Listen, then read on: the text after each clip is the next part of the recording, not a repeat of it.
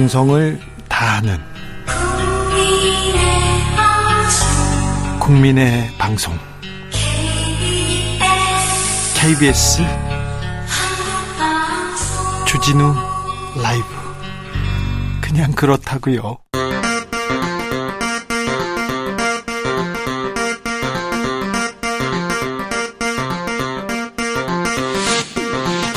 주진우 라이브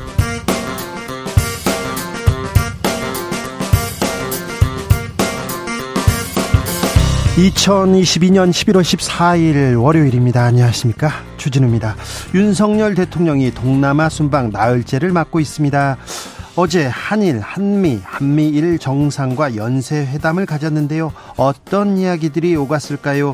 윤 대통령의 순방의 성과, 조경태 국민의힘 의원과 들여다보겠습니다.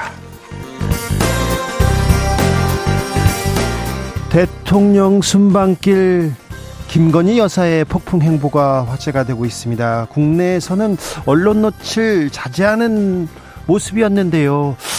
아, 해외에 나가서는 연일 독자 행보 이어갑니다. 외교 참사라는 의견과 국익에 도움된다는 의견이 엇갈리는데요. 김건희 여사 독자 행보 어떻게 봐야 할까요? 최민희 이연주 전 의원과 들여다봅니다. 야외 마스크 전면 해제 50일째 맞고 있습니다. 정부는 코로나19 재유행 본격화되고 있다면서 백신 접종 적극 참여할 것을 당부했습니다. 이 겨울 무사히 보내려면 어떻게 준비해야 할까요? 이재갑 교수에게 물어보겠습니다. 나비처럼 날아 벌처럼 쏜다. 여기는 주진우 라이브입니다.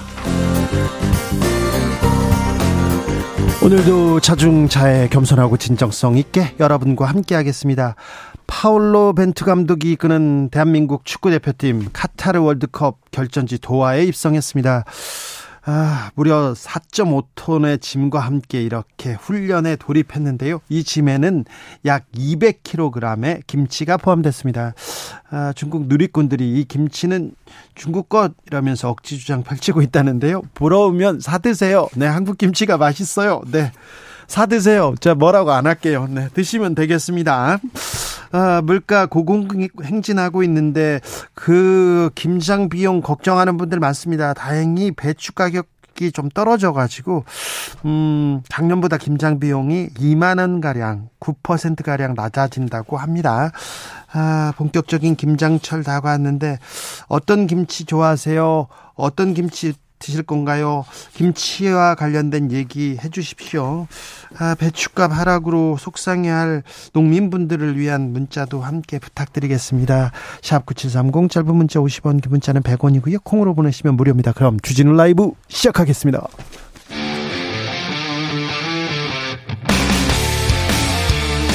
탐사보도 외길 인생 20년. 주 기자가 제일 싫어하는 것은? 세상에서 비리와 부리가 사라지는 그날까지 오늘도 흔들림 없이 주진우 라이브와 함께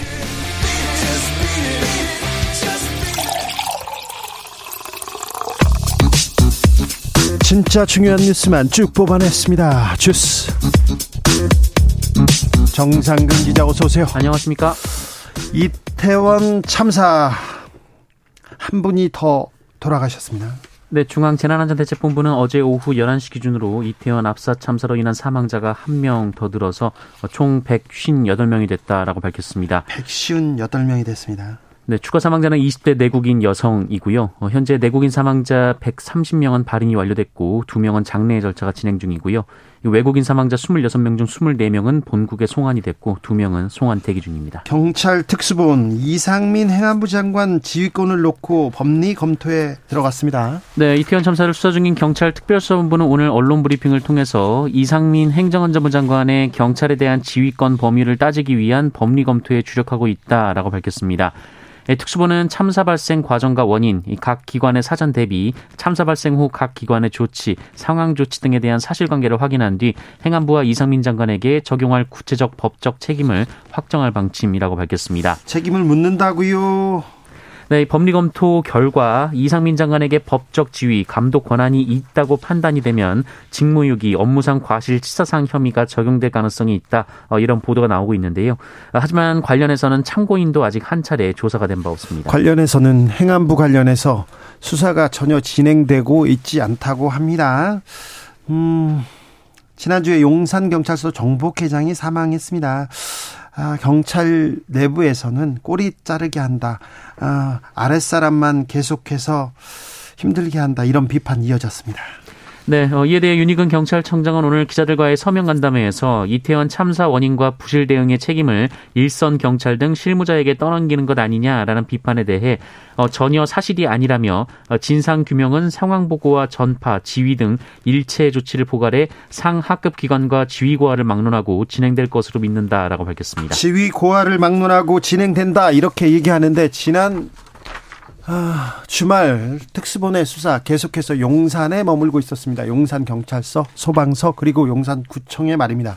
행안부나 경찰청, 서울 경찰청에 대한 수사는 이루어질 수 있을지 계속 의문이 됩니다. 이 와중에 이상민 장관 또또 설화를 만들어냅니다.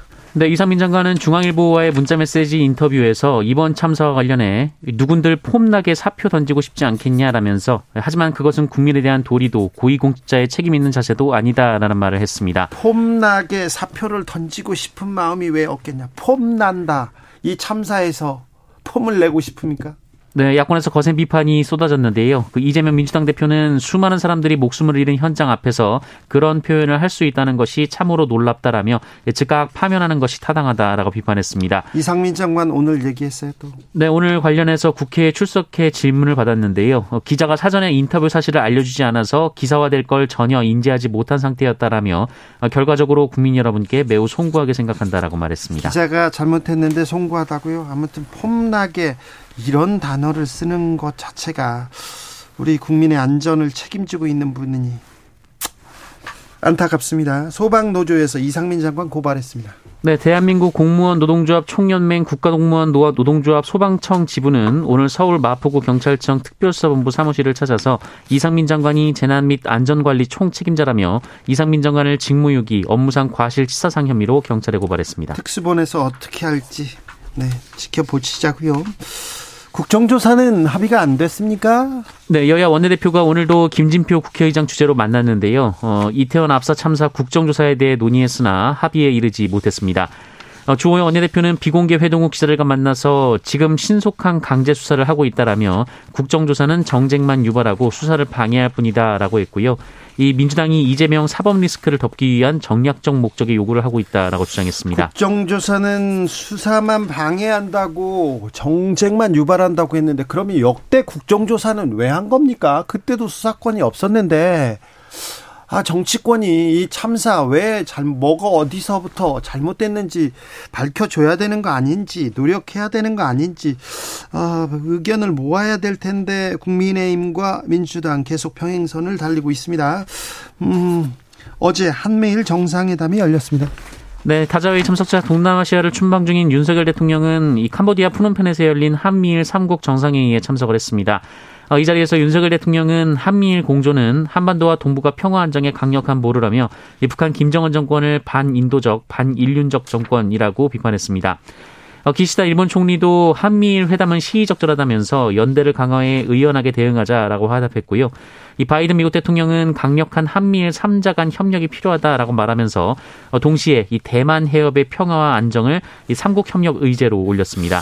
아, 대만 해협까지 또 얘기를 하는데요. 아, 한미일이 가까워지면서 중국과 러시아에 대한 외교는 어떻게 할 건지 여기에 대해서도 굉장히 우려하는 시각이 있다는 것도 아, 유념하셔야 될 텐데 음, 한미일 정상회담 직후에 한미 한일 정상회담도 열렸어요. 네, 한미 정상회담에서 두 정상은 양국 간 핵심 현안인 한국산 전기차 보조금을 주지 않는 그 미국 인플레이션 감축법 IRA를 집중 논의했다라고 밝혔습니다. 어, 윤석열 대통령은 IRA 관련해 한미 간 협의 채널이 긴밀하게 가동되고 있다고 평가한 뒤 어, 경제 협력이 더욱 이뤄지길 기대한다라고 밝혔습니다. 그런데요, 이번 순방길에 음, 윤석열 대통령보다 김건희 여사만 보여요. 이런 얘기가 많습니다. 네, 윤석열 대통령과 함께 동남아시아를 순방 중인 김건희 여사가 캄보디아 프놈펜에서 선천성 심장 질환을 앓고 있는 소년의 집을 잇따라 방문했습니다. 캄보디아에서는 다자 회의로 이 세계 각국의 정상 배우자가 참석한 만큼 관련 프로그램을 마련했는데요. 네. 김건희 여사는 이틀 연속 이 프로그램에 참석하지 않았습니다.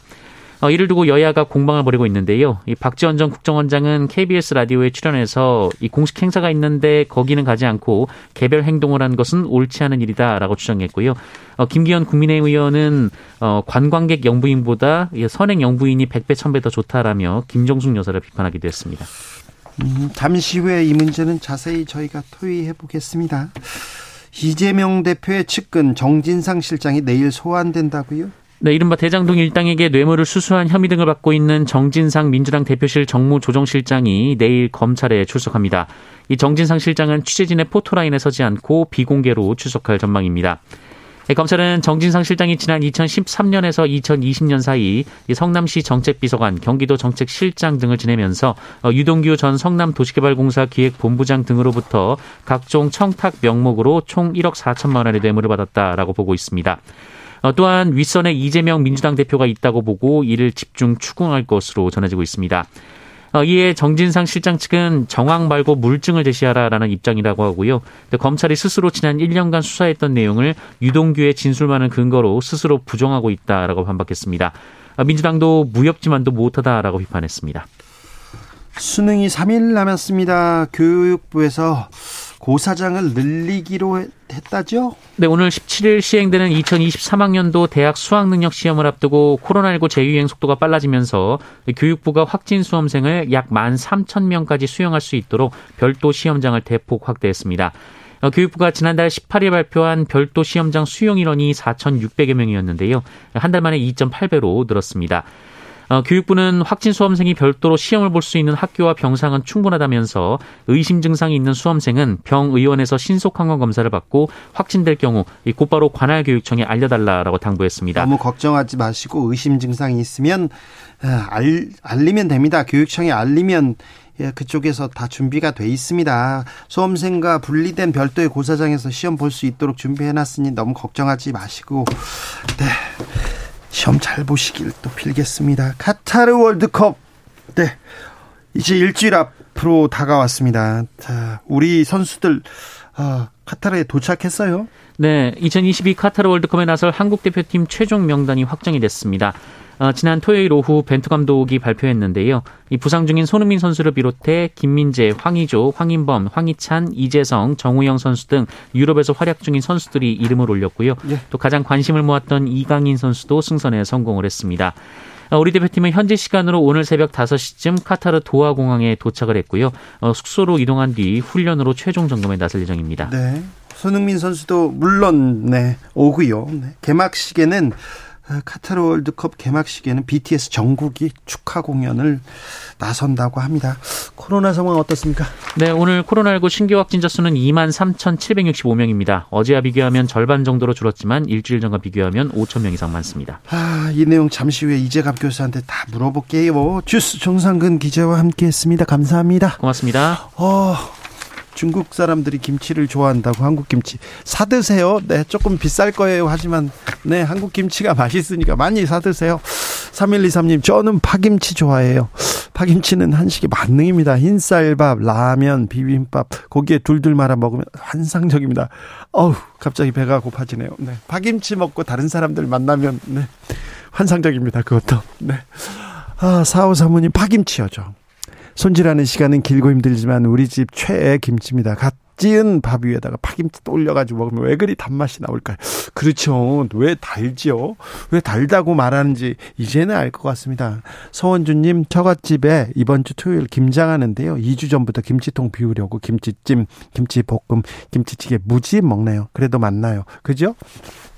1918님, 저는 갓김치 좋아합니다. 갓을 쓴 김치라 폼나지 않나요? 네, 폼납니다. 이런 게 폼나는 건데.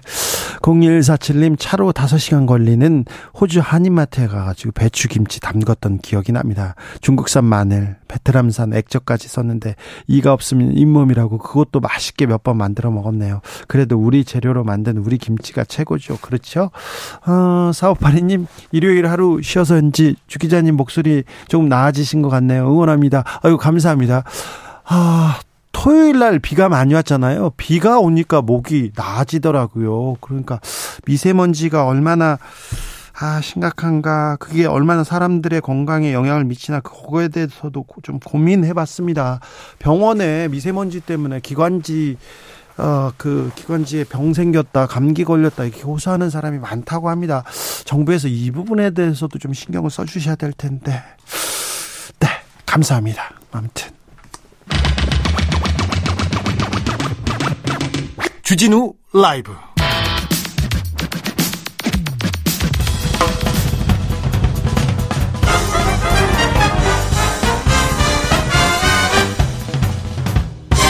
훅 인터뷰 모두를 위한 모두를 향한 모두의 궁금증 훅 인터뷰 정부가 코로나 재유행 공식화했습니다. 수능 며칠 남지 않았는데요. 걱정이 큽니다.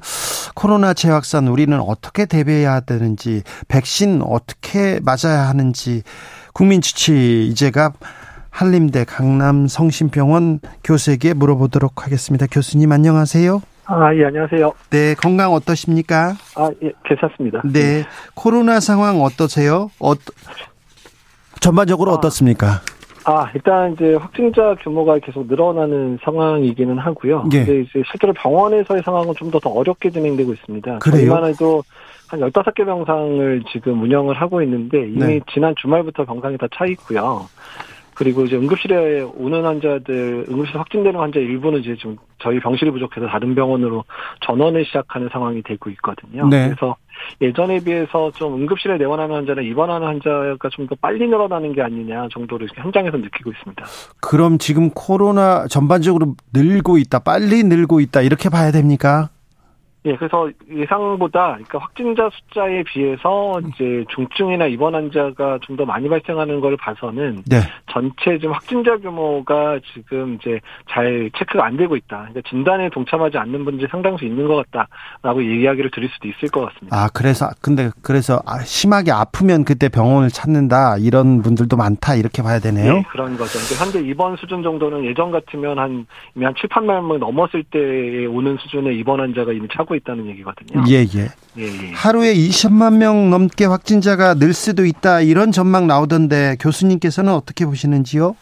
예, 일단 이제 예측 자료 여러 군데에서 이제 가장 최악의 상황이 한 20만 명 수준 정도로 이제 발표를 한 것 같습니다. 이제 정부의 여러 수학적 모델링하는 팀에서 보고를 했는데 아마도 한 15만 명에서 20만 명 수준 정도가 아닐까. 근데 다만 장, 방금 전도 말씀드렸지만 실제로 진단을 안 맞는 사람 숫자까지 생각하면 더 많은 환자가 발생할 수도 있는 상황이라서 그래서 의료 체계에 큰 영향이 없을까 저희가 좀 이렇게 좀 되게 머리 아파하고 있는 상황이라고 보시면 될 것 같습니다. 지금 그러면 증상이 있으면 빨리 진단을 받는 게 좋죠. 예, 지금 특히 이제 고위험군들 있잖아요. 네. 60대 이상 또는 이제 60세 미만이라도 기저질환 있는 분들은 증상이 있을 때 빨리 확진만 되면 지금 팍스로비드나 라게브리오 계속 무료로 처방을 계속 드리고 있는 상황이고 그렇게 약을 복용하신 분들은 중증 위험도도 많이 감소한다고 알려져 있습니다. 또 아, 증상도 매우 빨리 좋아진다고 돼 있거든요. 네. 그래서 일단 빨리 증상 있으면 진단 받고 또 약 고위험군의 약제 처방을 받는 게 이제 본인의 건강을 지키는데 매우 중요할 것 같습니다. 증상이 있으면 빨리 지- 빨리 진단을 받고 병원에 가서 약을 처방해서 빨리 낫는 게 건강을 위해서도 좋다 이 말이죠. 예, 맞습니다. 예. 아, 올 겨울에는 멀티데믹도 온다 이런 얘기하는데 이건 멀티데믹은 또 뭡니까? 이제 예전에는 이제 겨울철에 유행했었던 호흡기 바이러스들이 몇 가지가 있었습니다. 특히 이제 대표적인 인플루엔자 있고요. 그리고 뭐 파라인플루엔자나 메타밀보 바이러스, RSV 뭐 이름이 좀 허다한 이름들이 있는데 예전에는 보통 한 가지가 심하게 유행만 다른 한게 유행을 좀 안 하는 그런 상황으로 좀 일종의 자기네들끼리 질서가 있었거든요. 근데 이게 3년 동안 이런 바이러스가 유행을 안 하다 보니까 여러 바이러스가 섞여서 지금 유행을 하고 있고 거기에 코로나19까지 유행이 되다 보니까 여러 바이러스가 정말 춘추전국 시대를 맞이한 것 같다. 이제 이렇게 얘기를 하고 있습니다. 아이고 참. 아, 오늘부터인가요? 아, 개량 백신 접종이 시작된다고 하는데 어떤 효과가 있는 백신인가요?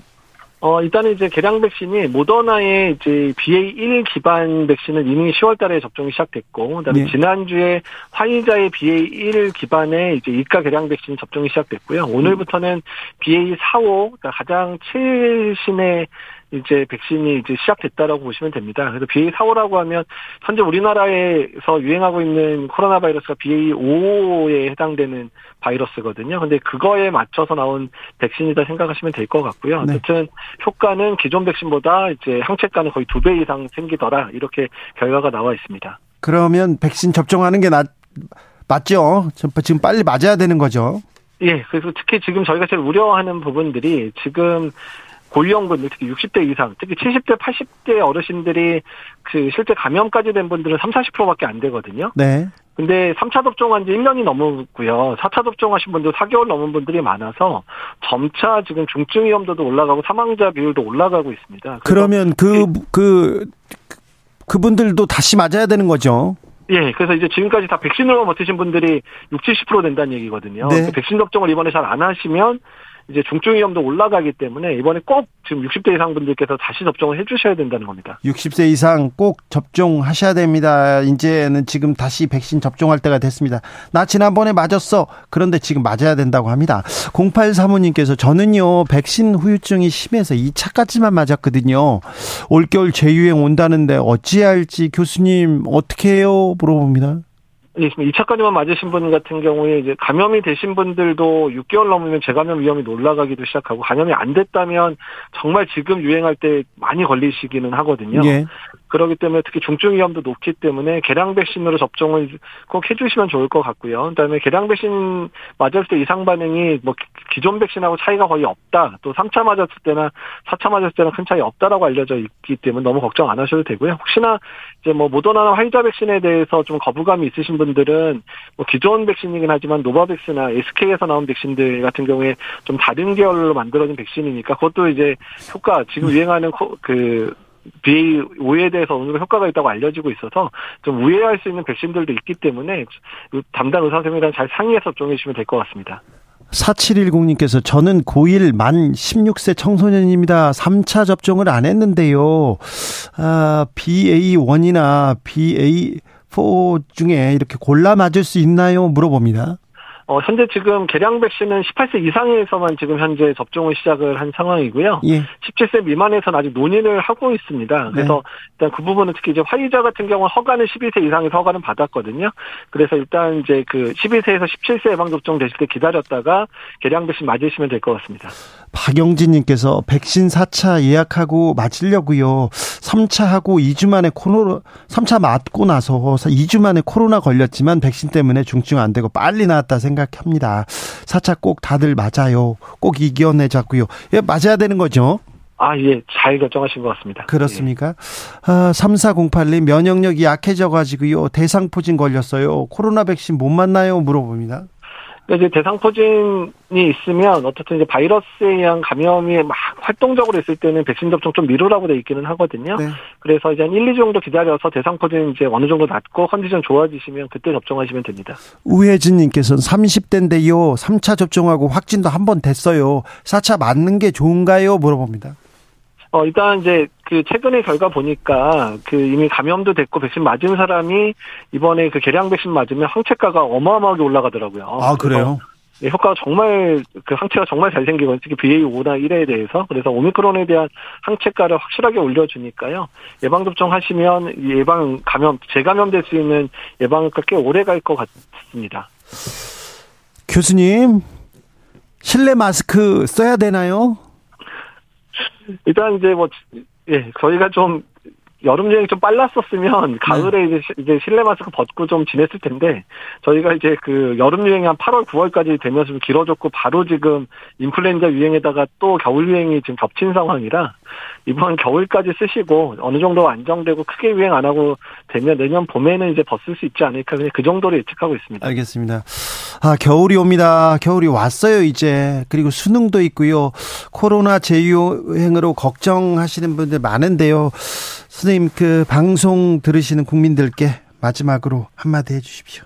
일단 뭐 저희가 몇 년째 벌써 유행상을 겪었기 때문에 국민들이 어떻게 되면 안전한가에 대해서 이미 잘 알고 계십니다. 그래서 개인적인 그런 방역수칙 지켜주시는 거 하고요.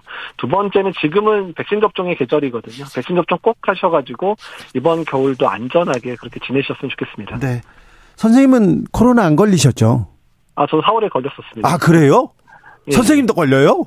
네, 걸렸죠. 아, 누구도 피할 수- 같이 걸렸습니다. 누구도 피할 수 없군요. 그냥 네. 예, 그렇습니다. 끝까지 조심하셔야 되네. 건강 네. 잘 챙기세요. 예, 잘 챙기겠습니다. 알겠습니다. 국민주치 이재갑 교수였습니다. 감사합니다. 네, 감사합니다. 교통정보센터 다녀오겠습니다. 이승미 씨.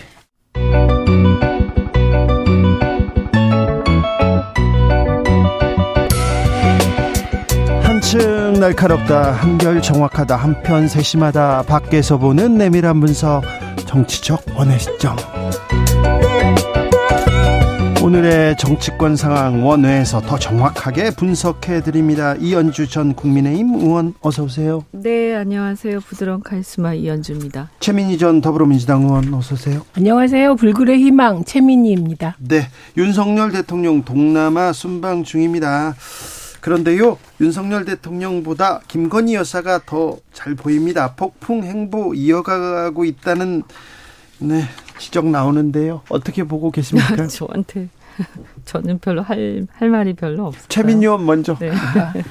우선 대통령의 행보 대통령은 안 보이고 영부인이 돋보이는 그런 순방이다. 예, 이런 생각입니다. 그리고 워낙 그 처음 보는 장면이 많아서 제가 이렇게 그 관련해서 평론하신 분들 이렇게 쭉 보니까 되게 논평이 불가하다.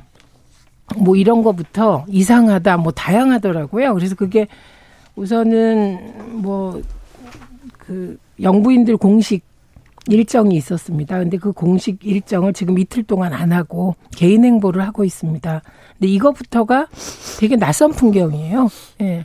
그러게요. 네. 그리고 사실 캄보디아가 본인들이 그 계획한 영부인들 일정은 어떻게 보면 외교 행보로서 본인들의 나라를 관광을 좀 홍보도 하고 그러면서 영부인 간의 친목도 도모하는 건데 그게 국익을 위한 영부인의 행보 같은데 그걸 안, 해, 안 하고 개인 일정을 한 건데 개인 일정에서도 오늘 주로 얘기되는 게 두 가지더군요. 하나는 그 심장병 아이를 안고 어, 이렇게 먼 곳을 바라보는 사진. 사진인데 그게 뭐 보니까 오드리 헵번 음, 코스프레라고 막 돌아다니더라고요. 근데 결정적인 차이는 약간 자기적인 느, 아, 좀 많이 자기적인 느낌이 있었다는 거고요.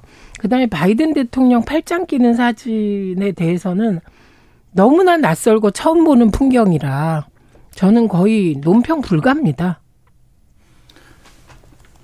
팔짱은 어떻게 보셨어요? 뭐 저는 그분한테 사실 별로 관심이 없어서요. 네. 이번에 이제 순방과 관련해서 어쨌든 취재 제안도 많이 있었고 그렇습니다. 네. 그리고 또 이 한미일 동맹을 굉장히 강화하면서 인도 태평양 전략을 어 우리나라 전략으로 이제 체화해 가지고 발표를 하셨잖아요. 예. 어 근데 이제 뭐 그건 좋은데 이제 중국과 러시아에 대해서 굉장히 신랄하게 비판을 했고 뭐 개인적으로는 저는 동의합니다만 이제 대통령으로서 가신 자리고 어 아세안이라는 곳이 사실은 중국과 미국 사이에서 굉장히 엉거주춤하게 항상 있던 나라들이었기 때문에 어떻게 보면 미국의 미국이 원하는 역할을 우리가 굉장히 전면에 나서서 네. 행동대장 역할을 해준 거죠. 예. 어, 뭐, 개인적으로 그 내용에 대해서 제가 반대하는 건 아니지만, 어, 상당히 이제 모험을 한 겁니다. 어. 그래서 이렇게 이제 이렇게 하는, 어, 이렇게 이제 한 발 앞서 나가는 것, 어떻게 보면 약간 그, 어, 최전선에 서겠다, 어? 행동대장 하겠다, 이렇게 한 건데, 좀 걱정도 되고요. 네. 예. 그래서 이렇게 하기로 전략적으로 아예 작심을 하고 한 거라면 저는 국민들한테 한번 대통령께서 이거를 어 제대로 한번 설명하지 않으면 안 되지 않을까라고 생각합니다. 그이 부분과 관련해서는 네, 매우 중요한 지적입니다. 예, 예. 지금 신자유주의 세계화가 마무리되어가는 시점이잖아요. 그래서 네. 미중 협력 시대에서 갈등 시대로 그러니까 지금 신냉전이라고 얘기하는 구도가 형성될 때 대한민국은 어떻게 하느냐 굉장히 중요한 국가적 운명이 걸린 거잖아요. 그러니까 이럴 때 아마도 윤석열 정부 안보 라인은 미국 친미 스탠스를 확실히 강화해서 국익을 취하겠다 이렇게 결정한 것 같습니다. 네. 그래서 한미일 삼각 구도를 더 공고히 하겠다. 그런데 그런 생각할 수도 있다고 생각해요. 네. 예, 그런데 이게 예측 가능하지 않은 시나리오라는 데 문제가 있습니다. 이 경우는 이게 신냉전이 한미일 북중러의 구도에서 미국이 좀 우위를 점할 것이 확실하다라고 판단할 때 할 수 있는 건데 지금은 대한민국의 국익이 어떻게 하는 것이 국익에 더 이로울지에 대해서는 정말 진지한 검토와 고민이 필요한데 너무 일찍 스탠스를 취한 게 아닌가 이런 걱정이 되죠. 그래서 이 부분이야말로 여야가 정말 네. 초당적으로 네. 토론하고 길을 찾아야 될 사안입니다. 어떤 면에서 보면 어, 대한민국의 국가 전략, 외교 전략 이런 것들이 어, 이 이제 인도 태평양 미국의 인도 태평양 전략과 관련해서 다소 변화 변경되었다. 이렇게 볼 수도 있는 거예요. 예. 어, 그 전에 비해서. 왜냐하면 그 전에는 우리가 미국하고의 동맹은 확실히 하고 또 인도 태평양 전략에 참여는 하지나, 하지만 어, 북한 문제가 있다 보니까 그렇죠. 중국과 러시아하고도 설린 우호 관계를 항상 유지한다라는 거였는데 이번에 이 회담 이번에 아세안 가서는 확실히 어 그렇지 않다라는 걸로 보였어요. 그냥 그래서 미국 편을 들었습니다. 어, 네, 확실하게 들고 어, 아세안 국가들이 엉거주춤하게 중간쯤 어떻게 보면 그 전에 우리하고도 비슷한 입장이었는데요. 어, 그런 사, 나라들 앞에서 뭐라고 했냐 하면 이제 중국과 러시아에 대해서 아주 강력하게 비판했죠. 근데 물론 그 비판할 만해요. 그 나라들은. 그러나 이제 그, 그 자리에서 비판을 강력하게 했다는 것은 또 다른 문제거든요. 윤석열 대통령 중국에 대해서는 대만 해협에서의 평화와 안정 유지 재확인하겠다. 뭐 이 얘기를 했습니다. 그 대만 얘기를 중국 앞에서 꺼낸다. 아, 이거는 중국 굉장히 조금 외교적으로 문제 삼을 수도 있는데 또 러시아에 대해서는요. 아, 우크라이나 우크라이나 침략에 대해서 가능한 한 강력한 용어로 함께 규탄한다. 이렇게 얘기함으로써 어, 중국과 러시아가 좀 매우 좀 화난다. 이런 근데 얘기를 사실은 우리가 이제 시청 청취자분들이 생각하실 때는 저도 그렇고 당연히 중국과 러시아 우리 규탄할 만하죠. 예. 하지만 제가 말씀드리는 거는 아까 지적하신 것도 그렇고 이번에 그걸 어디 가서 말씀하셨냐면 아세안 가서 말씀하셨다는 거예요. 중국 옆 나라들이에요. 네, 그리고 거기가 이제 남중국해 분쟁 문제도 있고 굉장히 예민하고 네. 아세안 국가들은 항상 중국과 러시아 그리고 미국하고의 사이에서 어 이제 국방으로는 어좀 인도 태평양 전략이 약간 걸쳐 있긴 하지만 경제적으로는 여전히 교류를 왕성하게 하고 있는 나라들이거든요. 예. 그래서 이 나라들한테 어떻게 보면 미국이 하고 싶은 얘기를 우리나라가 이제 대신해 준 건데 어 그게 이제 어, 우리 입장에서 보면 한미동맹 강화하는데 도움이 되는 것은 분명한데요. 문제는 뭐냐 하면 지금 북한 문제가 있지 않습니까? 근데 한편에서 이제 어, 한편에서, 어, 이 러시아는 지금 우크라이나가 러시아와 미국 사이에 접점에 있는 거예요. 그래서 최전선에 우크라이나가 있다가 지금 이런 상황이 됐고요. 아시아 쪽에서는 중국하고 사이에 최전선에 대만이 있었어요. 그리고 이제 북한을 사이에 두고 우리나라가 엉거주 좀 중간쯤 있었는데 지금 이제 이렇게 되면 우리나라하고 북한 사이에 확실하게 전선이 그어지고 중국과 러시아는 우리의 이제 적대적인 관계로 지금 설정을 하는 거 아니냐. 만약에 이렇게 되면 우리도 다시 또 6.25 전쟁 당시에 양 거대 진영의 최전선에 북한과 남한이 처해지기 때문에 이것은 사실 삼반도의 안정을 위해서는 굉장히 우려되는 상황인 그러니까 거죠. 두 가지 문제 가 있는데요. 지금 말씀하신 한반도의 평화가 크게 위협받을 수 있다는 게 있고 다른 하나는 요 관련된 보도의 댓글을 유심히 보시면 댓글에서 가장 동의를 많이 받은 게 그럼 중국 러시아와 외교가 그외 그 무역 관계로 먹고 사는 사람들 어쩌란 말이냐.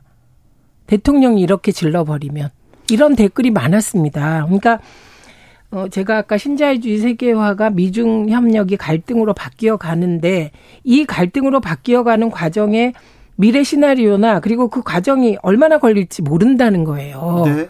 예, 그런데 그러면 그 사이에 어, 대중국 무역을 해서 먹고 사는 중국과의 관계에서 먹고 사는 수없이 많은 대한민국 국민, 국민들은 어떻게 하라는 거냐. 이공공공님도 외교가 정말 중요한 거 아닙니까? 사드 설치로 경기 휘청했던 거 잊으셨습니까? 우리 동맹은 미국, 일본밖에 없나요? 물어봅니다. 매우 중요한 상황인데. 네, 그럼요. 그 개인적으로는 당연히 중국 문제 많고 러시아 문제 많죠. 그럼 국제관계 그렇게만 말할 수 있는 건 아니고 어쨌든 가장 중요한 것은 이 한반도 우리는 가장 관심 있는 게 한반도니까 이 한반도를 평화적이고 안정적으로 어떻게 관리하느냐. 그래서 큰 변화를 일으키지 않고 불안정한 상황을 만들지 않고 조심조심 살얼음판 걷듯이 지금 가고 있는 중인데 여기에서 사실 우리 입장에선 중국과 러시아의 협력을 그래도 받아내야 되는 그런 상황이죠. 중국과 그 러시아를 러시아를 이용해서 중국과 러시아로 하여금 북한을 좀 말려야 될 거 아닙니까? 그리고 대화의 장으로 끌어내게도 좀 하고 그래야 되는데 네. 이게 외교인데. 이게 지금 그래서 이번 순방은 전체적으로 보면 영부인만 돋보이고 예 그리고 국익적 관점에서는 불안한 순방이었다. 지금 매우 중요한 시기에 매우 중요한 일들이 벌어지고 있는데 지금 언론에서는 다 김건희 여사 얘기만 하고 있어요. 그러니까요. 사실 이런 문제는요. 솔직히 우리 외교 전략에서 굉장히 큰 변화를 의미하는 거기 때문에 이것이 뭐 좋든 나쁘든 또는 이거 동의할 수도 있고 반대할 수도 있지만 적어도 제가 볼 때는 굉장히 많은 공론화가 필요하고 국민들의 고민 의견도 들어야 되고 야당하고도 매우 심, 심도 깊은 논의를 해야 된다라고 생각을 그렇죠. 합니다. 근데 네. 저는 MBC를 전용기에 동승시키지 않겠다. 어, 동승 거부의 칠링 이펙트가 분명히 있다. 지금 현재 순방 보도를 보면 언론에서요. 네, 네. 그래서 지금 순방의 중심에 김건희 여사가만 있는 것처럼 보이는 이것은 그런 음. 칠링 이펙트의 하나라고 음. 보고 그리고 사실 한미 정상회담, 한일 정상회담이 연달아 있었다는 겁니다. 그런데 한미 정상회담 시간이 애초 한 50분 정도 한다고 했던 것 같은데 10분 만에 끝났다. 또 이런 보도가 나왔거든요. 그런데 이 보도가 다 우리 풀 취재단이 취재를 못했어요, 직접. 취재가 네네네 네. 전속 전속이 제한된 적이 어 저는 취재 제한된 적 없는 것 같습니다. 저는 기억이 없습니다. 그래서 지금 이 칠링 이펙트로부터 언론이 빨리 벗어나지 않으면 어 저는 언론 또한 정말 굉장한 비판에 더 직면하지 않을까 합니다. 기레기라는 소리가 없어지지 않는 이유기도 한 것 같고요. 자, 그런데 이렇게 아, 병원에 방문했다가 그 다음 날은 심장 질환을 앓는 소년의 집을 방문했다가 그 다음 날 다시 병원에 방문했고 그리고 연일 이렇게 사진을 이렇게 공개합니다 대통령실에서. 근데 사진을 저는 그때 그러면 취재 기자를 동행해서 가서 여러 장면을 언론 자유적 관점에서 찍는 게 아니라 아니, 그런 전속이 찍고 사진만 차후에 공개하는 겁니다. 네. 그러니까 이거는 명백히 보여주고 싶은 것만 보여주겠다. 라는 것이라. 또 취재 기자가 뭐 취재 제한 당하는 상황에서 지금 여기까지 가기는 좀 그렇겠죠. 여기도 제한 당하고 있어요. 네. 그런데 이 음. 근데 어쨌든 지금요 매우 중요한 상황이에요. 예. 이게 아세안인데 그냥 우리나라 혼자 아세안 간 게 아니라 잘 보면 여기서 인도 태평양 전략에 그동안 아시아 아세 조금 이렇게 한 발짝 물러서 있던 아세안들을 다 끌어들이는 어떤 하나의 작전상의 포석이었던 것 같고 미국 입장에서 굉장히 큰 어떤 어, 그 계획이 있었던 것 같고. 예. 거기에 우리나라가 굉장히 적극 적으로 행동대장 역할을 했다. 이것이 좋을 수도 있고 나쁠 수도 있고 전 잘 모르겠는데 적어도 이것에 대해서 정말 충실한 보도가 필요했다라고 생각을 합니다. 근데 네. 보도를 보면 전부 어 이게 대부분 어 우리 저 영부인한테로 김 여사한테 김건희 여사한테로 쏠려 있어서 아 이건 좀 우리 언론들이 좀어 이거는 어, 환경이 문제였는지 또 여기 취재 제안을 한 것도 문제다. 왜냐하면 이러한 이, 이번에 이 회담은요, 지금 보면 굉장히 중요한 의미가 있기 때문에 취재를 굉장히 많이 했었어야 돼요. 예. 근데 취재 제안을 한 거 아닙니까? 네. 이 정말 문제가 있었어요. 그러게요. 국민들이 지금 우리나라를 둘러싼 이 한반도에 우리의 운명이 걸려 있는 이 상황에서 우리의 운명과 관계된 어쩌면 우리가 최전선에 서야 될지도 모르는 이 상황에서 이 진행되는 거를 우리가 제대로 보고 듣지도 못하고 있는 정보가 부족한 상황이 되는 거예요. 그렇습니다. 대통령실에서 한일 한미 정상회담 이후에 언론 질의응답도 받지 않았습니다. 아, 기시다 후미오 일본 총리는 한일 정상회담 이후에 음, 기자들과 만나서 얘기를 했죠. 설명도 좀 하고 그랬습니다.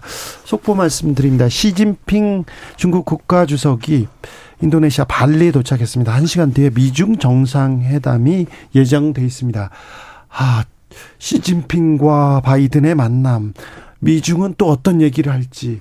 또그 그 전에 우리가 또, 또 강경 발언을 쏟아냈는데 여기에 대해서는 또 어떻게 또 반응할지. 아무래도 뭐 중국 시진핑 주석이 지금 뭐 우리나라에 큰 관심이 있겠습니까? 제가 볼 때는 아마 지금 이제 미국이 아세안까지 이제 이런 일련의 어떤 인도 태평양 전략의 그 영향을 뻗치는 것에 대해서 중국 입장에서 굉장히 신경이 예민할 것이고 어 그렇다면 어떠한 서로 간의 협력할 수 있는 또는 딜을 할 수 있는 부분도 있지 않겠나.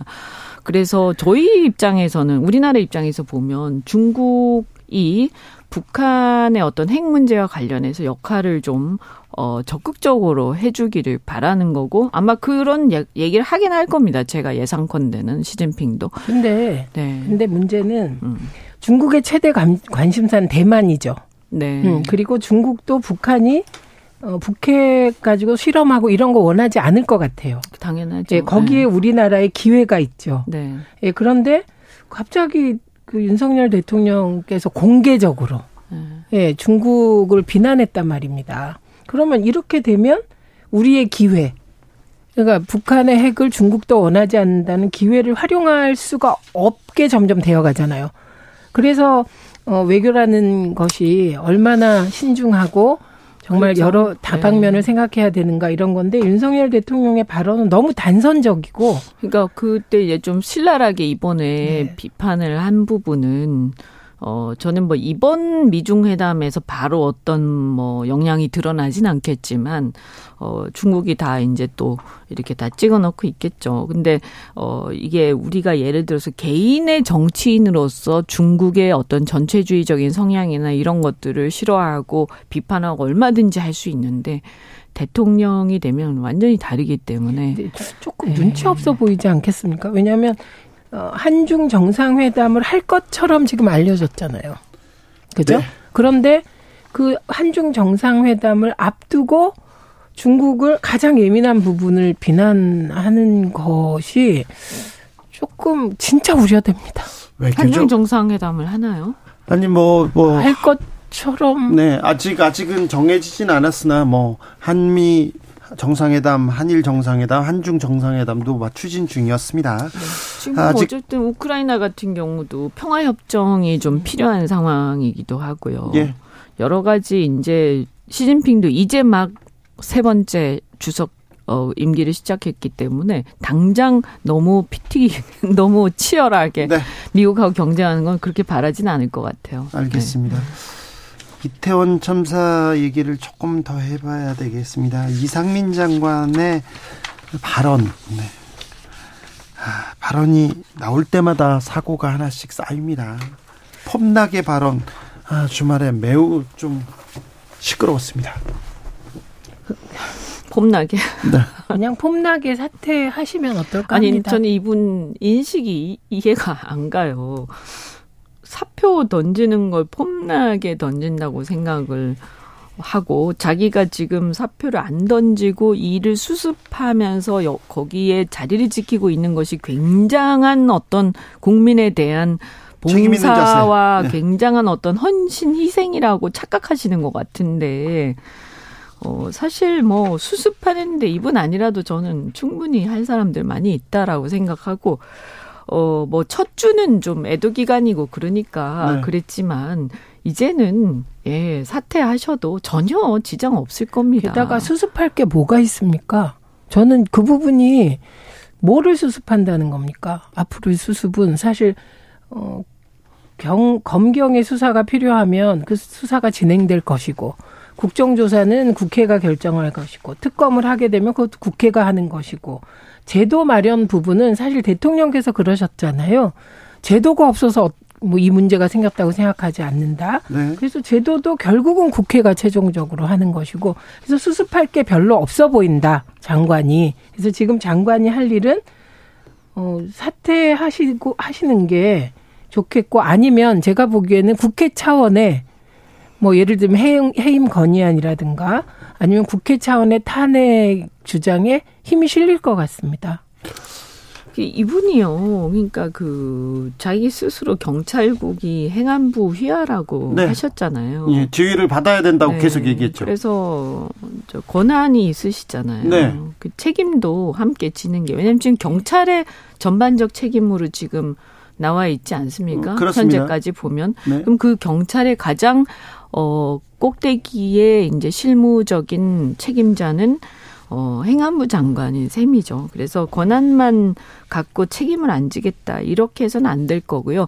일선 경찰들 또 그다음 소방관들만 희생양 삼아서는 안 됩니다. 저도 그날 새벽까지 지켜봤는데 네. 정말 그 소방관들 그리고 그 용산 소방서장입니까? 그분 정말 기자 응대까지 해가시면서 손 벌벌 떨면서 네, 그러면서 보니까 뭐 정신이 없더라고요. 막 이렇게 그 현장 지휘하랴, 그 다음에 직접 또 사람 구하랴, 또 소리 지르랴, 또 어, 기자들 질문에도 답하랴. 어, 거기 계신 분들이 정말 아주 혼비백산 이렇게 뛰어다니면서 그리고 상황을 보면 거의 울부짖다시피 했었는데 네. 이렇게 한 분들한테 수사 받으라고 할 거면 이상민 장관은 그 자리에 나타나지도 않았잖아요. 네. 근데 사실 수사... 지휘관인데 네. 그러면 자기가요 이런 상황에서는 일단 자기 그만두고 어 그리고 내가 먼저 그만둘 테니까 어 나부터 수사 받겠다 이렇게 하는 게 맞죠. 네, 그리고 그 이렇게 됩니다. 경찰 쭉 단계로 올라가면 행안부 장관이 최고 컨트롤 타워입니다. 네. 예, 그다음에 소방도 쭉 올라가면 행안부 장관입니다. 네. 용산구청 서울시 이거 쭉 올라가면 행안부 장관입니다. 그렇죠. 그렇기 때문에 네. 책임을 피할 도리가 없고 저는 이건 법적 처벌 대상이다라고 주장을 해 왔습니다. 그리고 지금 그런데 그 중에서도 소방과 경찰 그것도 현장 책임자들한테 책임을 집중적으로 묻고 그 과정에서 지금 용산 경찰서 개장이 극단적인 선택을 한 거 아닙니까? 이게 너무 네. 빨리 잊혀지는데 네. 이렇게 억울한 사람들이 현장에서 나오면 이건 정말 큰일입니다. 네. 이게 그 뿐만 그러니까 아니라 이분들이 승복하겠어요? 예, 용산 네. 구청장은 뭡니까? 제가 보기에 가장 문제가 많은 처신을 하고 있는 게 용산 구청장인데 이분은 뭐 왜 지금 저러고 있습니까? 그러니까 네. 아무도 오늘로 158명. 아마 이제 선출직이라서 조금 달리 보지 않나 싶은데 그럼에도 불구하고 워낙 자기 지금 보면 전반적으로 좀 역량이 안 되시는 분 같아요. 이렇게 지자체 단체장을 하실 정도는 이번, 네. 이번에 일 처리하시는 거 보면. 예, 예. 그래서 이분도 거취를 정리하시는 게 맞지 않나 네. 싶고요. 네. 그리고 이제 대통령이 워낙 이상민 장관을 아껴서 혹시 출국하시기 전에 어깨 툭툭 두드리고 이런 것들이 혹시 이렇게 위로를 한다든가 혹은 어 그냥 신임을 보여준 게 아닌가 이렇게 생각하실 수도 있는데 저는 어 이제 사회 사태 어차피 사퇴해야 되는 사람에 대한 위로 라고 저는 해석하고 싶고요. 그렇지 않은 것 같아요. 범정부 재난대책 TF 단장으로 내정됐어요. 이상민 장관은.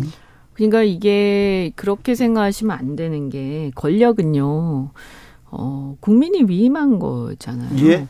그러니까 대통령이 누군가를 임명하고 사퇴시키고 하는 것도 사실은 국민의 뜻에 따라야 되는 거잖아요. 그러니까 너무 지금 국민의 뜻과 동떨어져 있고요. 그리고 오늘 로 희생자가 158명이 됐잖아요. 네. 네. 마지막 희생자가 20대 여성이라고 합니다. 그런데 이 꽃 같은 청춘들이 거의 158명이 지금 희생당했는데 어떻게 이렇게 아무도 책임을 안 지죠? 최소한 이주영 해수부 장관은 사의 표명을 몇 번이나 했는지 몰라요, 그때. 그런데 박근혜 대통령이 안 받아줬죠. 근데도 계속 사의 표명을 하면서 현장에서 살았거든요. 세월호 참사 때. 그러니까 그렇죠. 사의 표명은 당연한 거고 하고 사의 표명 하시고 수습하셨죠. 네, 하고 수습했습니다. 근데 음. 이분은 사의 표명도 하지 않고 점점 더 중요한 일을 맡고 있는 거예요. 그러면 국민 누가 그 TF의 조사 결과나 그 결론을 믿겠습니까? 제가 볼 때는 그 이게요. 이렇게 만약에 계속되면 이상민 장관은 자기 일을 제대로 하실 수가 없어요. 그리고 자기 이 유임해봐야 역할 못 하십니다. 이미 네. 신뢰가 끝났어요. 예. 그리고 네. 그리고 이게 지휘 체계가 기강도 안 서고요. 아무도 마음속으로 승복하지 않을 소방 거예요. 노조가 이상민 장관 고발했습니다. 네. 네. 그렇게 되면 이게 점점 더 상황을 개선시키는 악화시키죠. 게 아니라 또 악화시키는 거죠. 이연주, 최민희, 최민희, 이연주 두 분 감사합니다.